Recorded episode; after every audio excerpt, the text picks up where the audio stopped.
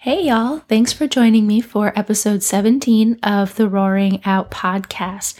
Last week, I did a series of podcasts called Everything I Know About. And that was a little intense, not gonna lie. Uh, doing an episode every day takes a lot of preparation and work, but I think it was worth it. Um, I'm proud of how the series turned out, and I've been getting quite a lot of really good feedback. So I'm glad you guys have been enjoying it as well. And if you haven't listened to those episodes, I'd encourage you to go back and do so. They're episodes 12 through 16.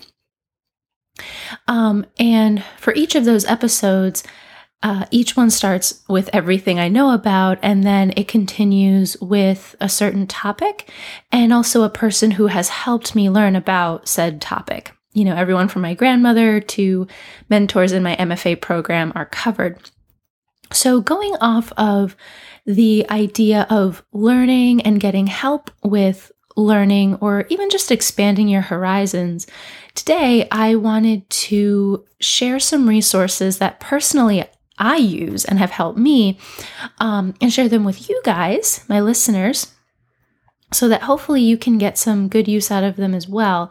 Because if you're like me, you love having approximate knowledge of many things and you have a ton of interests but you might be wondering where do you start with these interests and where can you gain more information without getting totally overwhelmed? So I am here to sort of break some of the resources I know down so they can hopefully help you.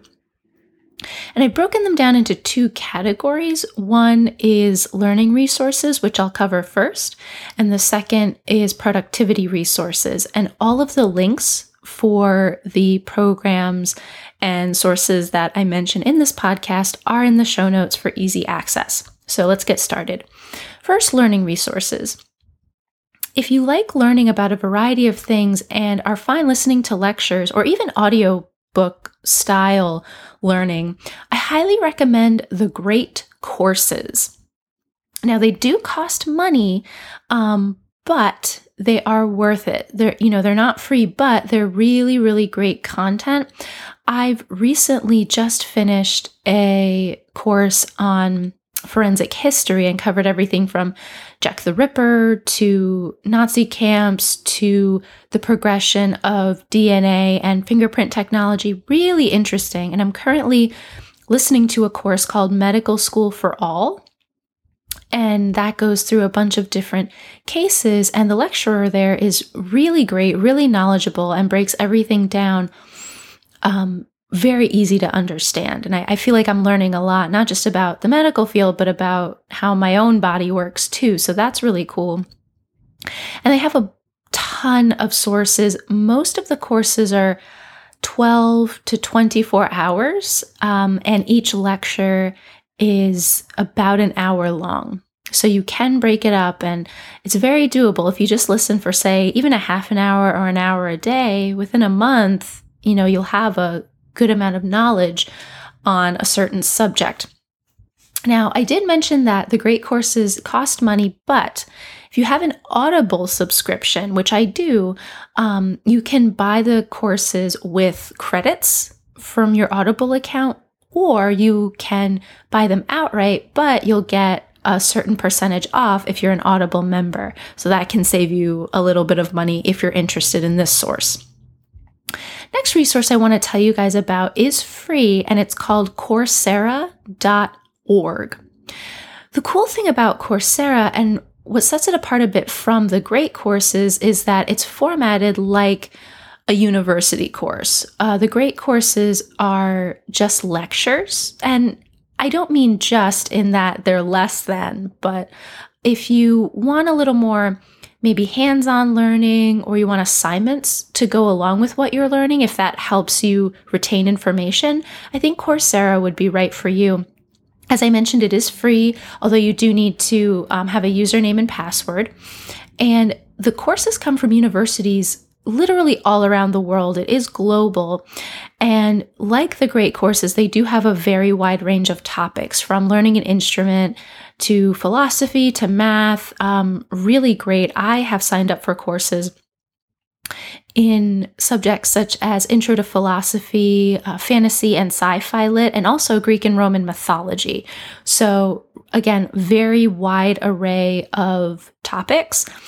And what also sets it apart is that, again, it is set up like a university course in that there are assignments. Now, what if you feel like you don't have the time to really put into those assignments? The good thing is that the assignments, at least for you, if you're listening to it, uh, to the lectures or watching uh, the videos, very often the the lectures do come with video, so you can watch the professor as well. And sometimes they'll have animations in the videos too, so that's helpful.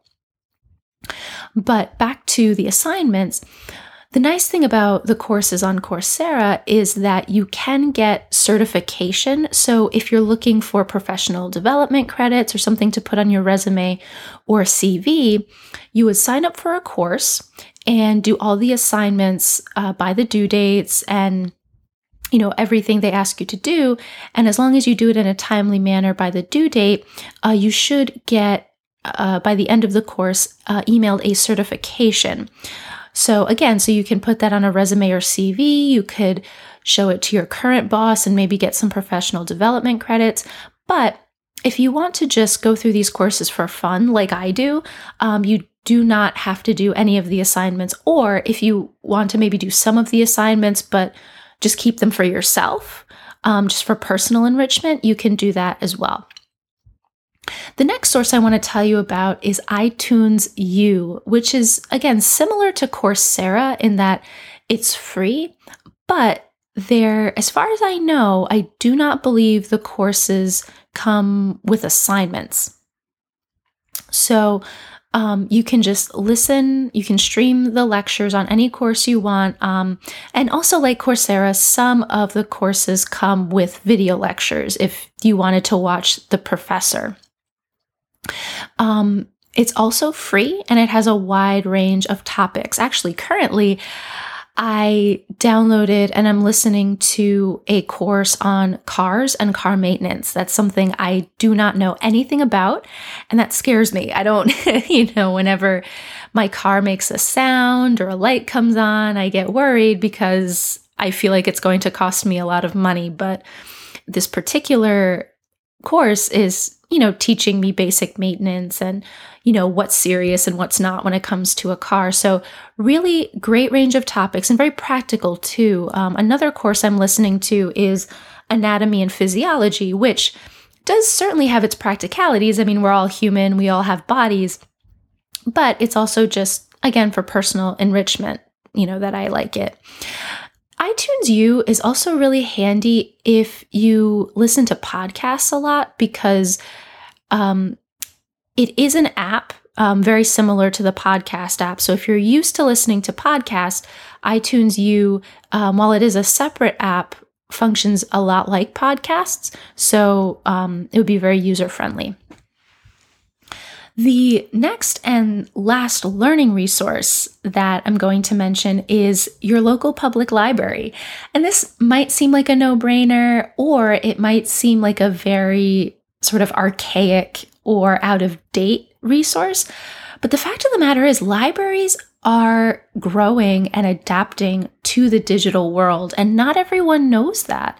Um, I worked at a library for five years, and I did everything from putting books away to assisting the director of children's services at the time. And I was amazed at how much um, libraries were growing and adapting and changing to the information technology available. And, you know, since then I, I've stopped working at the library in 2011. So, you know, five years after that, libraries have grown even more than when I was working there. So, some of the resources um, that you can look into from your library. Um, this first one probably seems a little like, duh. Yeah, like, why are you mentioning this, Michelle? We know this. But, you know, they're not just hardcover books or hard copy books, but libraries do have ebooks and audiobooks available to rent. Often, too, they will have Nooks and Kindles to check out. So if you're thinking of getting an e reader or perhaps the book that you want, um, all the hard copies are checked out, but the ebook is available, you can go to your library and check out a Nook or a Kindle. And I do believe they are one to two week checkouts. So you, you do have a little bit of time with them. And even if you're thinking about getting an e reader but aren't sure which one to get, if you check out a Nook or a Kindle, it could help you make that decision. The other nice thing is that most libraries have an app that gives you access to their ebook and digital audiobook library.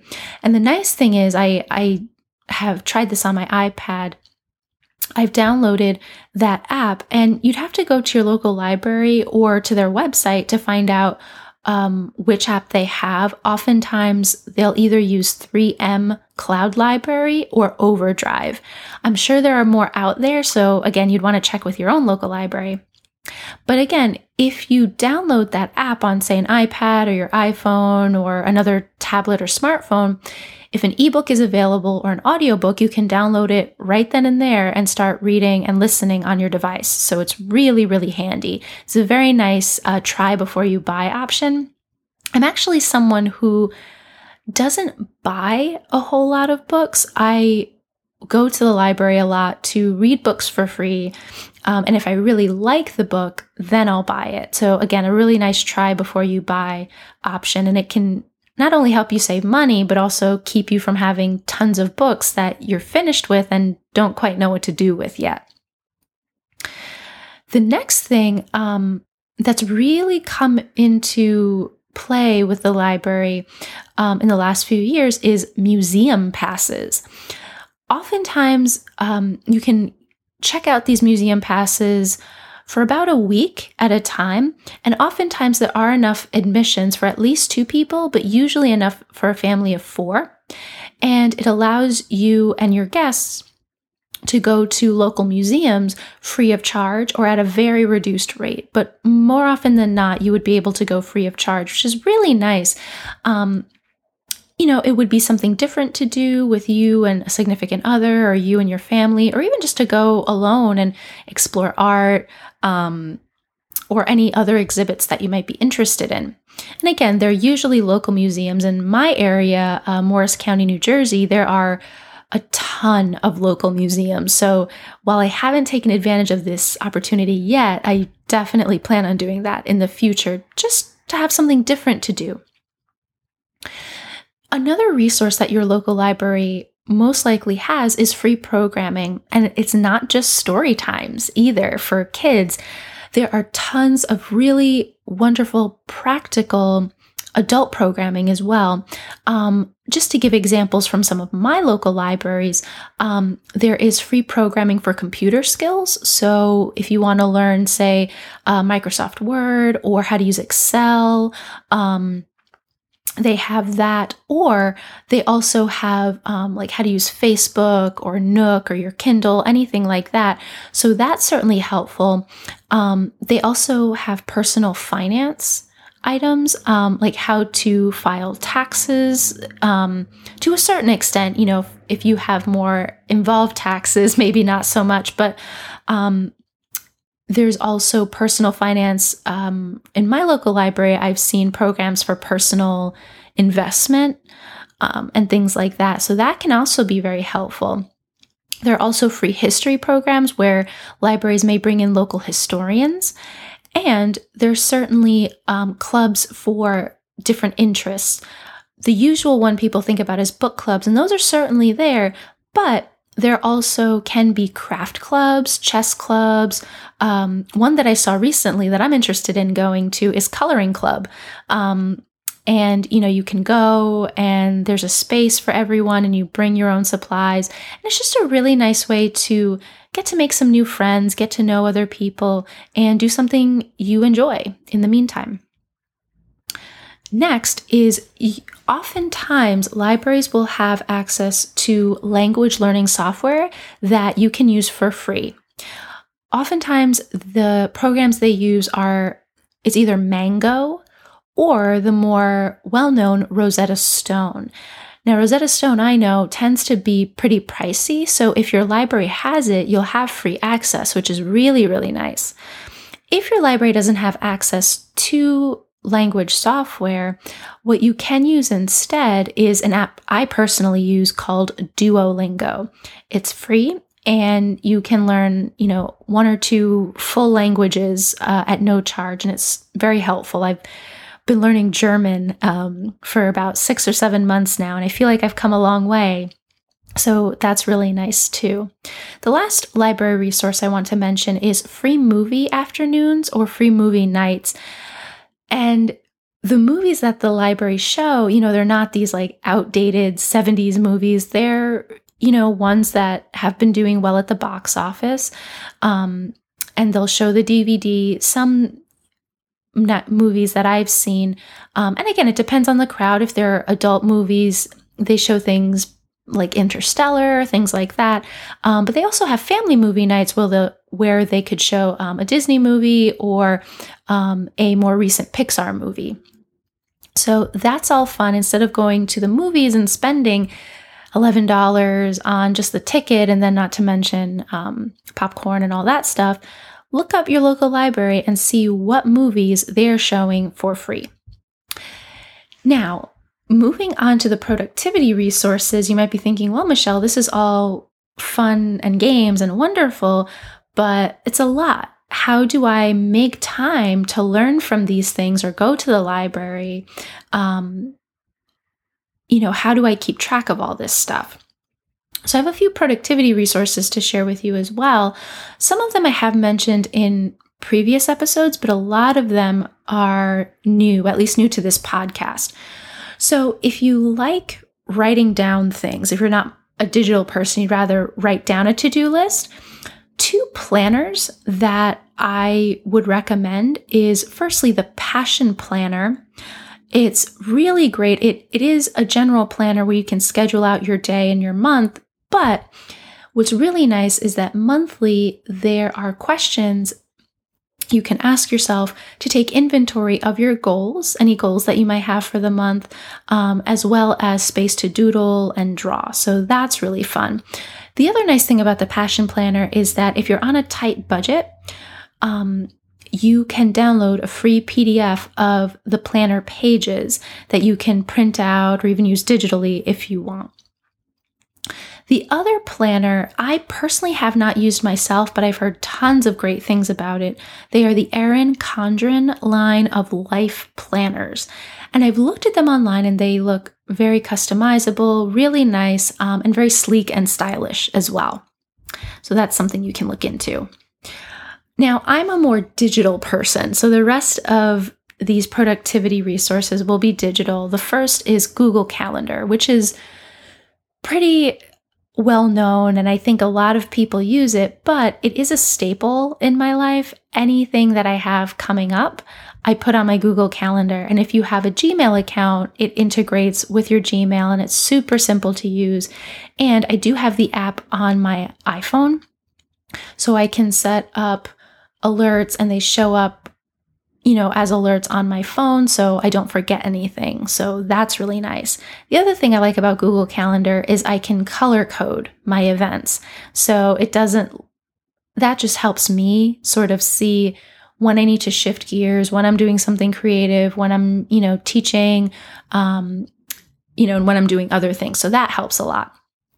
The next one I have mentioned on the podcast before is Paper by 53 the nice thing is they have a to do list function, and you can make it so that certain items in a category are, um, you can literally check them off with the touch of your finger. So that's really nice. And if you like sketchnoting, which is taking notes with um, pictures, it would be really great for that as well. And they also have templates. So if you like storyboarding, if you like, as I mentioned, sketchnoting, that could make it uh, quite a bit easier for you to do. Um, personally, I tend to use a hard copy notebook for sketch notes, but um, that sort of limits the tools I can use. Whereas with paper, you could use watercolor or fine tip marker or graph type stuff, you know, all this, um, all these other tools that would be quickly at your disposal. The next resource is called the Todoist, which is an app I have used probably not even for a month yet, um, but close to it, and I love it. Um, it's another to do list app, um, but it's a little easier for me to use because say something changes or a due date changes or the priority of something changes, I can quickly go into any item and Todoist will automatically move it to that day for me. The other nice thing is you can sort items by project and by date so that if I want to know what's coming up during the week, I can do that. Or if I just want to see what my high priority options are, um, or what my tasks for a certain project are, I can very easily do that as well. So the Todoist is a really wonderful app that I highly recommend. The next app is one, again, that I very recently come to love, is called Moment. Um, I must say, though, that Moment, um, I do believe it has Android compatibility, but as far as Apple compatibility, you must be running iOS 9 for it to work. So if you're using iOS 7 or 8, you won't be able to access it.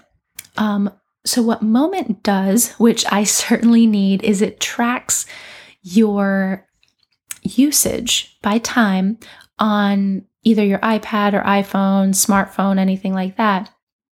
You can set a daily limit and Moment will kick you off your phone if you start going over that limit. And the way it quote unquote kicks you off is by flashing an alert and um, it's incessant. So, like, it, it's not like you can really ignore it. Um, although, if for some reason you do need to go over your limit, there is a disable option so it won't keep bothering you. But it is really nice because I know for myself, I tend to stare at my phone a lot and without even really realizing it. And before I know it, hours have passed and I could have been doing something else. So, personally, I've been setting a two hour limit on my phone and that's been working okay for me. The other nice thing with Moment um, is you can choose to buy a family expansion. So, if you have kids and you want to monitor their iPads or iPhones or tablets or anything else, you can set it up with them as well. So you can not only track you, your usage, but also that of the rest of your family. So that really comes in handy. The next app is the Productive app, which I've been using um, for a while. And I do believe I've mentioned this one in a previous podcast episode. This one's really nice if there are things you want to do every day or weekly. And you can put a little icon next to what you want to do and check it off every day. Personally, I use this one to track learning my languages um, and things that I want to do every week, such as write for fun or read. And it's really customizable because if you want to do something every day, you can certainly check that off. But if there's something you want to do once or twice a week and not necessarily every day, or even once or twice a month, you can set that up as well. So it's really fun and it's a nice, quick to do list check off as well. The last one I think is also well known, but um, I really enjoy it, and it's Goodreads. So, Goodreads.com is really helpful if you want to keep track of what books you are reading. So, kind of to go back to what I mentioned with the library, if you're reading a lot of books, if you're um, wanting new recommendations, if you've read something, and you're not really sure where to go from there, you want to read something similar, Goodreads is really great with giving pretty spot on recommendations. You can also um, become friends with people like on Facebook or Twitter and follow them, see what books your friends are reading, um, and they can make recommendations to you and you can recommend books to them as well. So, phew, that does it for the learning and productivity resources.